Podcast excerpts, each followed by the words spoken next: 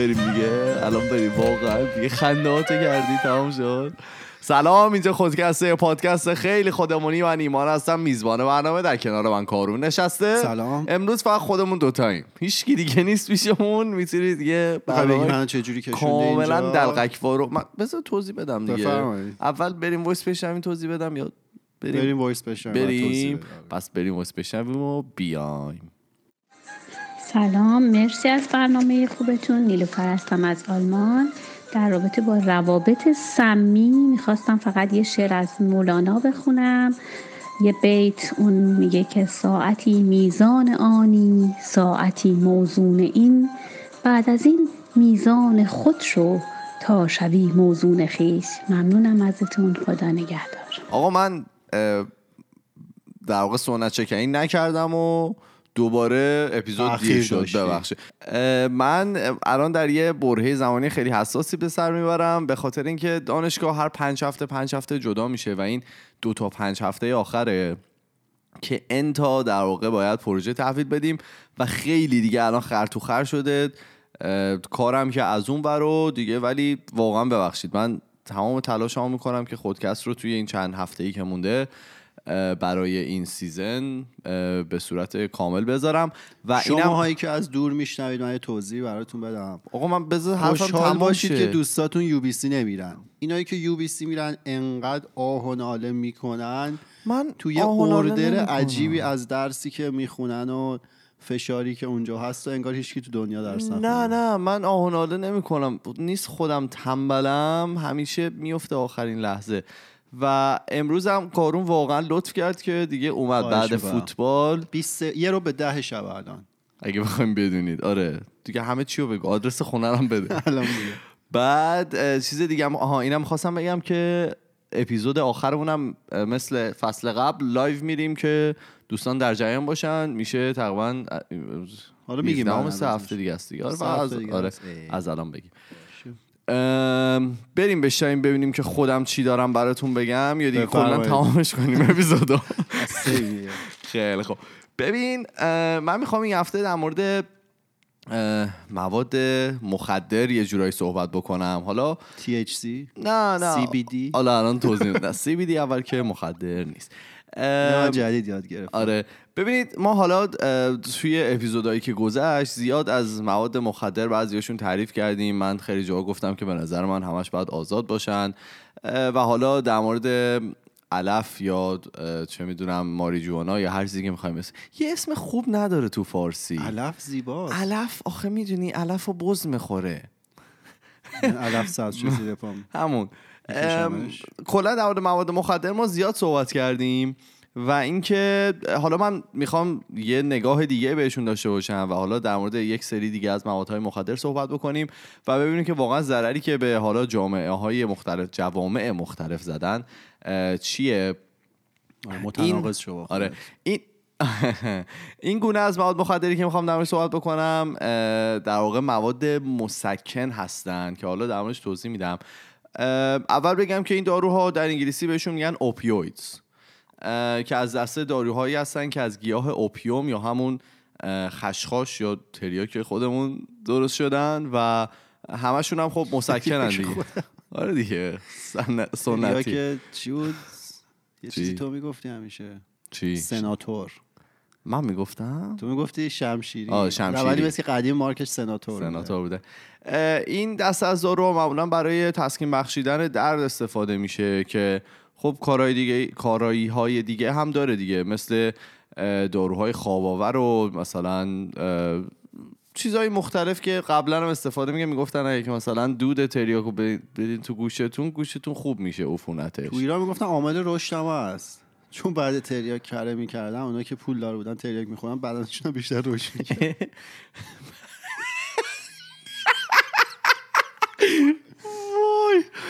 و بعضی هم. خب باش حس ناب می‌گیرن دیگه. به قول خودشون های میشن و دیگه بشکن و بالا بنداز. اه، که خب می‌تونه اعتیاد آور باشه متاسفانه و خب خیلی ها ممکنه بهش اعتیاد داشته باشن. حالا تو زمان شاه هم که آزاد بود یعنی حالا آزاد بود که سناتور. آره به عنوان دارو ازش استفاده می‌شد. و حالا من این سری اعداد ارقام میگم ولی خب متاسفانه اعداد ارقامی که دارم همش برای آمریکاست چون که منبع خوبی برای حالا اعدادی که توی ایران هست نتونستم پیدا بکنم و کانادا هم متاسفانه زیاد در این مورد اصلا آمار نداشت. آره معمولا نمیگن اینجور چیزاشون رو. توی چند تا از شهر آمریکا که درصد اعتیاد تقریبا خیلی بالاست مثل حالا وست ویرجینیا و اوهایو نیو همشر پنج و پنج دهم درصد نوزادایی که به دنیا میان اعتیاد دارن همینطوری. چجوری؟ یعنی مادرشون تو دوران بارداری اعتیاد داشته و بچه هم که به دنیا میاد کلا معتاده. و خب خیلی دردناکه دیگه. این بچه موقعی که به دنیا میاد ببین دیگه چقدر صدمه بهش فقط وارد میشه که بتونه یه اعتیادی که خودش اصلا هیچ نقشی توش نداشته رو بتونن ترکش بدن. و میگن که خیلی از این بچه ها حالا توی اون دورانی که توی بیمارستان هستن معمولا از بین میرن. به خاطر اینکه اگر که بهشون حالا اون مواد رو برسونن با حالا دوز جای بالا و پایین خیلی براشون خطرناکه. چون که مغزشون مثل اینکه دچار مشکل میشه و اگرم بهشون نرسونن از درد و در واقع اون کمبود اون مواد متاسفانه میمیرن. و یه سری آمار دیگه هم بدم که مو بر تن دوستان نمونه. بدم؟ خیلی خوب. دوباره میگم که این آمارا همش برای آمریکاست و ولی خب حدس می‌زنم که در تمام دنیا حالا نسبت به جمعیت کشورها می‌تونه یکسان باشه و می‌تونه حالا تو همین اوردر باشه. مواد مخدر تقریبا سالیانه هفتاد هزار نفر رو تو آمریکا می‌کشه.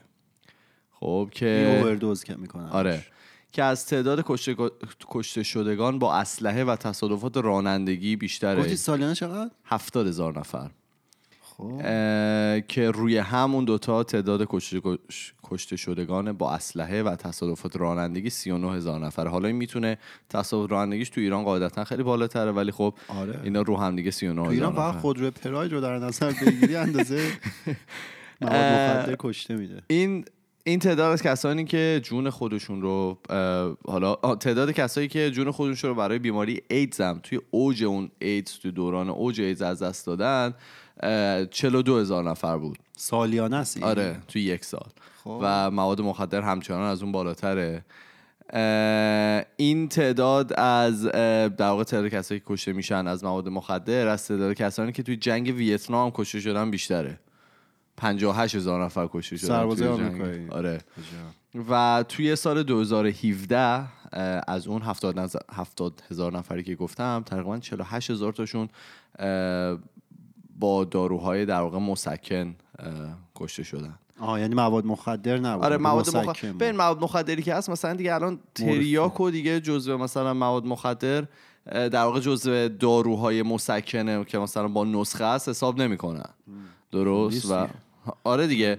یا مثلا مثلا هروئین جزء اوپیوید محسوب میشه ولی خب با نسخه تهیه نمیشه دیگه.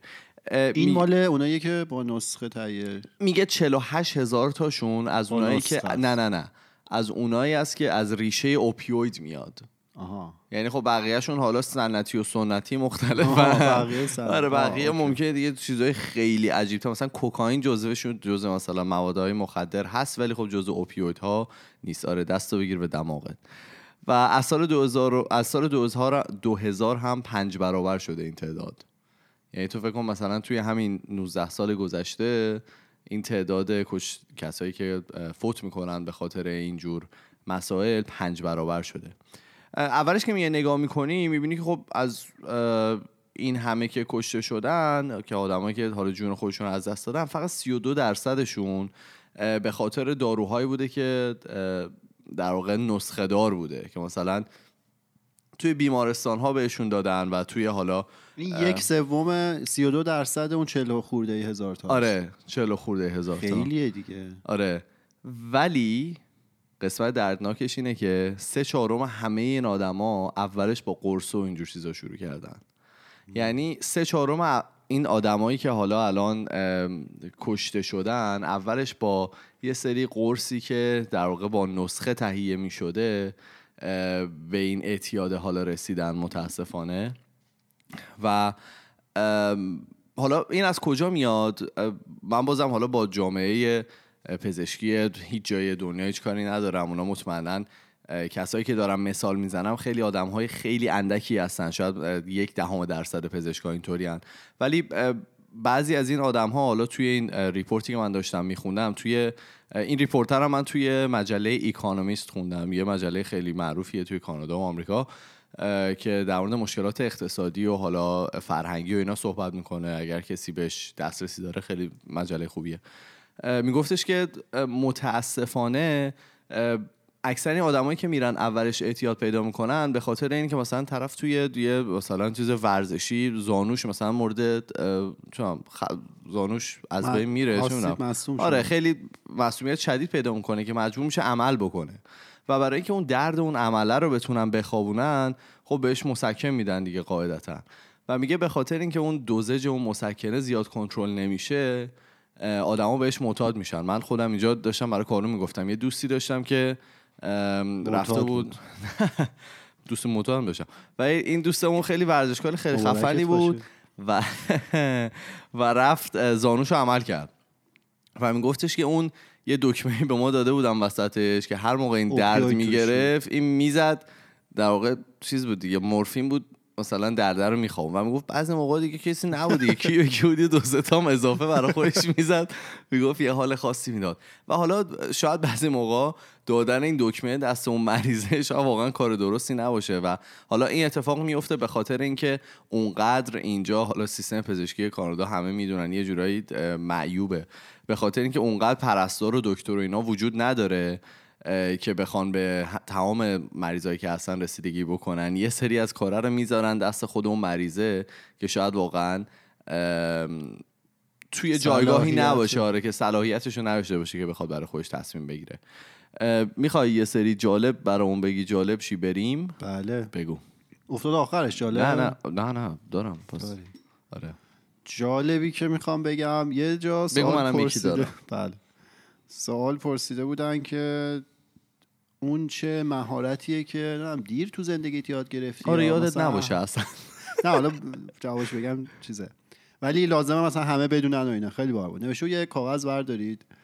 بعد روی اون کاغذ بله. لیست کنید تمام ویژگی هایی رو که دوست دارید توی آدم مورد نظرتون وجود داشته باشه. یعنی چی؟ مثلا بگی هیکلش خوبه خوب باشه قیافش خوب باشه نمی‌دونم. خوش اخلاق باشه باهوش باشه دانشگاه خوب رفته باشه مثلا باسواد باشه خوش برخورد مردمدار باشه. آره می‌خوایم میام خواستگاری کسی دارید ما اینجور چیزا آره. برای ما بگید. نوشته همه اینا رو بنویسید. بله. بعد پاره اینجا- کنید بریزید دور. نه از اینجا بعدش خیلی جالب بود. بعد اونو مثلا بزنید به دیوار اتاقتون یه جایی باشه هر روز ببینینش. و سعی کنید اون ویژگی هایی که روی اون کاغذ نوشتین رو تو خودتون به وجود بیارید. من که همشو دارم. اینجا نکته جالبش اینجا بود. میگفتش که شمایی که انتظار دارید مثلا طرف مقابلتون اینا رو داشته باشه می‌تونید تصور کنید که مثلا یه همچون آدمی با اون ویژگی ها با شمایی باشه که شاید اون ویژگی ها رو ندارید؟ سعی کنید اول خودتون اون آدمه بشید که دوست دارید بعدا مثلا انتظار داشته باشید یکی با همون شرایط پیدا بشه. و این خیلی برگردوندش سمت خود طرف. خیلی جواب جالبی بود دیگه. ما اصلا هیچ وقت قضیه رو اینطوری نگاه نمی کنیم مثلا شروع می‌کنیم معمولا ایراد گرفتن که طرف این ویژگی رو نداره اونو نداره نمی‌دونم. حالا بریم سراغ نفر بعدی از این چیزا. ولی خب نفر بعدی. که رسما میشه بغل. بعد ولی این گفته بود که اون ویژگی ها رو بنویسید سعی کنید اول تو خودتون به وجود بیارید خودتون به اون سطح برسید. و ادامه باشه. یه دیگه هم بگم مرتبط با این. بگو هر چی دوست داری بگو. اینجا پادکست خودمونه. سوال پرسیده بودن که چیزه. چرا وقتی مثلا دنبال این نیستی که بری وارد رابطه بشی معمولا وارد رابطه خوبی میشی؟ مثلا خیلی بخوای تلاش کنی و اینجوری دیر وارد رابطه خوبه نه که وارد. رابطه. آره. بله. می‌گفت بعد جوابی که اومد خیلی جالب میگفتش که چون وقتی نمی‌خوای از قصد بری وارد رابطه بشی شروع می‌کنی رو خودت تمرکز کردن خب؟ میری کارایی رو انجام می‌کنی. که میری کارایی رو انجام میدی که خودت دوست داری. بله. خب؟ مثلا یه سری مهارت جدید یاد می‌گیری یا یه کارایی که می‌کنی که دوست داری و به واسطه اینکه توی اون محیط ها هستی که اون کارهایی رو انجام بدی که دوست داری آدمهایی رو هم می‌بینی توی اون محیط ها که در واقع اونها هم علاقه مندن به کارهایی که تو علاقه مندی و این باعث میشه که اونجا مثلا یک کلیک بخوره و اون رابطه خوب رو پیدا کنی خلاص اون قانونی که گفتیم بی- خیلی بری دنبالش دفع میشه ازت اینجا هم کاربرد داره و شل کنید و اصلا نرید. دنبالش برید دنبال کارهایی که دوست دارید اون آدمی که اونجا هست خودش اون کارا رو. دوست داره و شاید اینطور. کارهایی که بعضی دوست دارم واقعا جایگاهش جای مناسبی نباشه دنیا انقدر بزرگه و انقدر آدم توش هست که هر کار مزخرفی که تو دوست داشته باشی دو نفر دیگه هستن دوست دارن آره. منم یه چیز جالب بگم که یه سری بزنیم به همون اپیزودی که کارون رفته بود در مورد تصمیم گرفتن و میگفتش که آره شاید تصمیمایی که ما قبلا می‌گرفتیم و فکر می‌کردیم درستن شاید الان درست نباشه. یه سری هم بزنیم به علم پزشکی که اصلا گوشته ما رو سر کار عجیب. جدیدن به نتیجه رسیدن که آووکادو زیاد شاید خوب نباشه برای سلامتیتون این قطعیه. والا دو جا من خوندم دیگه. حالا اگه بشه پیداش کنم دوره میذارمش توی تلگرام. این همه محصول آووکادو اومد ایما یه لیوان. چی داشت یه چیزی داشتی روش. و این آووکادو کشیده بود. آره نه گفته بود let's آووکادل. آره. آره.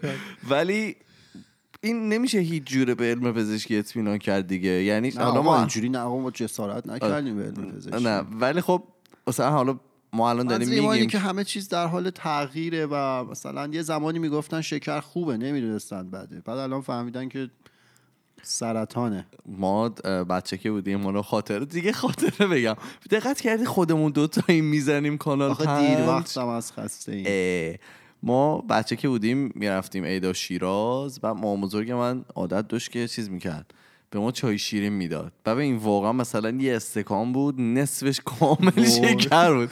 یعنی آره، من یادم. ذهنیت کاملی که از این چای شیرین دارم اینه که اون شکر هیچ وقت توش حل نمی‌شد. اشباه می‌شد آره. و مایه دیگه حل نمی‌شد. آره دقیقا. و این علم پزشکی خلاصه هر کسی که چیز دیگه ای از علم پزشکی فهمید به ما بگه دیگه. بدونیم چند چندیم. یه سر بزنیم به کارون دوباره.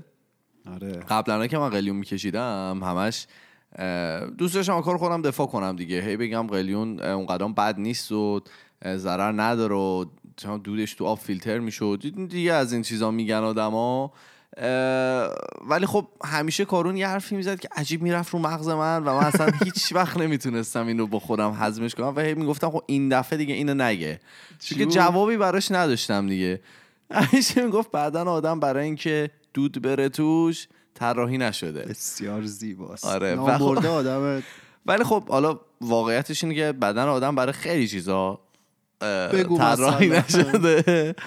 مثلا می‌تونیم چیزای مختلف رو مثال بزنیم. قطعا برای دود تو دادن طراحی آره نشده. آره درسته. دیزاین نشده. درسته. ولی خب به همین منوار من مطمئنم که برای استفاده خیلی بیش از بیش از حد از مسکن ها هم آدما بدنشون طراحی نشده. بله. حالا در مورد بدن آدم بگیم یکی از راههایی که میشه حالا با این موضوع خیلی مبارزه کرد اینه که اینو حالا یاد بگیریم که بدن آدم طراحی شده که با درد مقابله بکنه خودش. یعنی شما هر جایی از بدنتون که حالا هر دردی داشته باشه شاید بعضی از دردها مزمن باشن و واقعا نیاز باشه که آدم ها از مسکن ها استفاده بکنن. ولی خب بدن آدم خیلی خودش بلده که از در واقع اون دردی که هست جلوگیری بکنه و یه رزیستنس خاصی بسازه. مقاومت. مقاومت خاصی بسازه نسبت حالا البته این چیزی که ایمان میگه این در واقع برمیگرده به اون بحثایی که ما با صادق دو جلسه داشتیم و در آینده هم قطعا خواهیم داشت. صادق سلام. صادق سلام. این به تکامل و اینا برمیگرده دیگه. در واقع بدن طراحی شده که همیشه تو سازگارترین حالت ممکن باشه. یعنی همیشه به سمت سازگاری میره. نه لزوما بهتر شدن به سمت سازگاری میره. و این چیزی که تو میگی تو اگه درد وحشتناکی داشته باشی و این خیلی مزمن و طولانی باشه بدن سعی می‌کنه تطبیق پیدا کنه با اون. حالا مثلا شاید نورون های اون منطقه ضعیف میشه ولی به مرور شما یاد می‌گیری که چجوری با اون درد کنار بیای. حرفی که ایمان می‌زنه اینه که مثلا با درد داشته باشیم فوری بریم مسکن بخوریم شاید بله. اصلا بدن ما اون تمرینه رو انجام نده هیچ وقت. این چند روز پیشم داشتم چرا دروغ بگم؟ دیشب داشتم دروغ نگو. آره اصلا نمی‌دونم چرا. چرا دروغ داشتم مستند 42 رو میدم از مهراد هیدن. و اونم در مورد حالا در مورد دویدن داشت صحبت می‌کرد. میگفتش که حالا همونطوری که بدن آدم نسبت به درد حالا مقاوم میشه این در واقع فرایند ذهنیه که آدم ذهن آدم خیلی در واقع مقاوم میشه نسبت به بعضی از دردها و اونقدر اون رو احساس نمی‌کنه. میگفتش که از همون برم اگر که بهش اجازه بدی اصلا یه جایی هم که واقعا درد نمی‌کنه آدم همش هی فکر می‌کنه مثلا چون سر آرنجش مثلا همینطوری هی درد می‌گیره و واقعا دردی هم وجود نداره و مشکلی هم نیست و اینا همش یه فرایند ذهنیه که اگر که بتونیم حالا باش مقابله بکنیم خیلی از در واقع خیلی از این داروها رو می‌تونیم از مصرفش جلوگیری بکنیم. و خب حالا این حرفی که می‌زدم این قرص و داروهای مسکنی هم که حالا چیزهای آرام هم که وجود دارن ما باید بدونیم که بدن ما واقعا طراحی نشده که مقدار زیادی از اینا رو استفاده بکنه و با استفاده زیاد اینا معمولا به خودمون ضربه می‌زنیم. یکی از افراط دیگه میشه. یکی از حالا چیزهای خیلی واضحش این آنتی بیوتیکه که توی ایران خیلی زیاد مصرف میشه. و من مطمئنم ما رو حرام کردن. من مطمئنم که بدن ایرانی ها یه مقاومت خیلی خاصی نسبت به آنتی بیوتیک من خودم احتمالا همینم دیگه. و اینجا که حالا ما اوایلش که اومده بودیم خیلی جالب بود. ما تو ایران هر موقع مریض می شدیم فرت آنتی بیوتیک دیگه اصلا یعنی تو خونه ها بود آره تو خونه ها بود. این, این 600 مثلا این نه اینو دو تا بخور مثلا دو, دو تا بخور که نه چیز بود؟ تزریقیش هم بود. آره اصلا سرما می‌خوری دیفالت همه می‌رفتن میخور اصلا خیلی کار بدی. آره. و خب اینجا باید خیلی التماس بکنی به دکتر. یعنی واقعا مثلا زاتوریه کرده باشی شاید دو تا دونه آنتیبیوتیک بهت بدن. و خب حالا این به خاطر اینکه فکر می‌کنن آنتیبیوتیک واقعا برای مواقع خیلی خاصه و بدن آدم ها رو اونقدر بهش به قول معروف مقاومت نمی‌سازن برای بدن آدم ها نسبت به این داروها که بتونن توی مواقع خیلی خاص ازش استفاده بکنن. یه چیز دیگه هم که من حالا توی ایران دیده بودم و یه ذره من حالا اذیت کرد این بود که بعضی از این داروهایی که هستن حالا مثل زاناکس که دارو خواباوره و دارو خواباور خیلی قوی هم هست و اینجا دکتر هم بد نمیده. یعنی خیلی چیزه باید خیلی وضعیت خراب باشه. تا باید بدن. و این داروه مثلا می‌رفتی به یارو می‌گفتی بسته بسته بهت می‌داد. یعنی اینطوری بود که اصلا هیچ مشکلی نداشت و کسایی که حالا شاید توی اون داروخونه ها بودن نمی‌دونستن که بعضی از این داروها چه ضررهایی می‌تونه داشته باشه و اگر حالا یه سیستمی باشه که مطمئن بشن کسایی که این داروها رو مصرف می‌کنن واقعا بهش نیاز دارن شاید واقعا بتونیم از خیلی از این مرگ هایی که وجود داره دنبال یه کلمه بهتر میگردم به جای مرگ. ناخوشایند. نه نه برای مثلا واقعا از بین رفتن جون یک نفر مرگ خیلی کلمه بد و سخیفیه. سخیف؟ آره. مرگ چی یه دونه نکته تاریخی هم بدم و دیگه بریم. بگم. آقای الکساندر وود کسی بود که توی سال 1853 سرنگ رو اختراع کرد خب؟ 1853 و ایشون بر این باور بودن که مورفین اگه تزریق بشه اعتیادآور نیست. خب؟ و تنها راه در واقع تنها موقعی که آدم بهش اعتیاد پیدا می‌کنن نه اگر که بخورن یا بکشنش. خب؟ ولی اگه تزریق بشه اعتیاد پیدا نمی‌کنن. بعد این جنگ Civil War آمریکا که بود حالا نمی‌دونم واقعا Civil War رو جنگ مردمی جنگ داخلی فکر کنم جنگ داخلی میشه. آره. Civil War آمریکا که بود سال فکر کنم 82 60 63 و 1863 بود فکر می‌کنم. حالا مثلا یه سال دیگه از خیلی زوایه است. حالا من اینو از حفظ گفتم اگر که نبود بر من خورده نگیرید. موقعی که تموم شد خب خیلی ازش استفاده می‌کردم برای اینکه درد آدم ها رو حالا کسایی که مجروح شدن رو بتونن کمتر بکنن. و موقعی که جنگ تموم شد صد هزار نفر اعتیاد داشتن به مورفین موقعی که تمام شده بود. دستشون دارن یعنی ایشون نمی‌دونستن مطمئن نبودن. 1861 تا 1865 ای خب من وسطشو گفتم دیگه آره. و سر هزار نفر موقعی که چیز شد اعتیاد داشتن به مورفین. و این بود قسمت 140 140 تا شو 140 تا شو چی شد؟ هیچی. قیافت خیلی بد عوض شد حالا بعدم بهت خیلی خوب خیلی خوب این بود قسمت 140 ما خیلی حرفای عجیب و غریب زیاد زدیم به هر دری زدیم دیگه شبم بود دیگه در مورد مورفین صحبت کردیم و داروهای مسکن اگر که شما حالا تجربه خوب یا بدی از این داروها دارید لطفا با ما در میون بذارید. ما توی تمام فضای مجازی اسم خودکسته توی تلگرام توییتر فیسبوک اینستاگرام.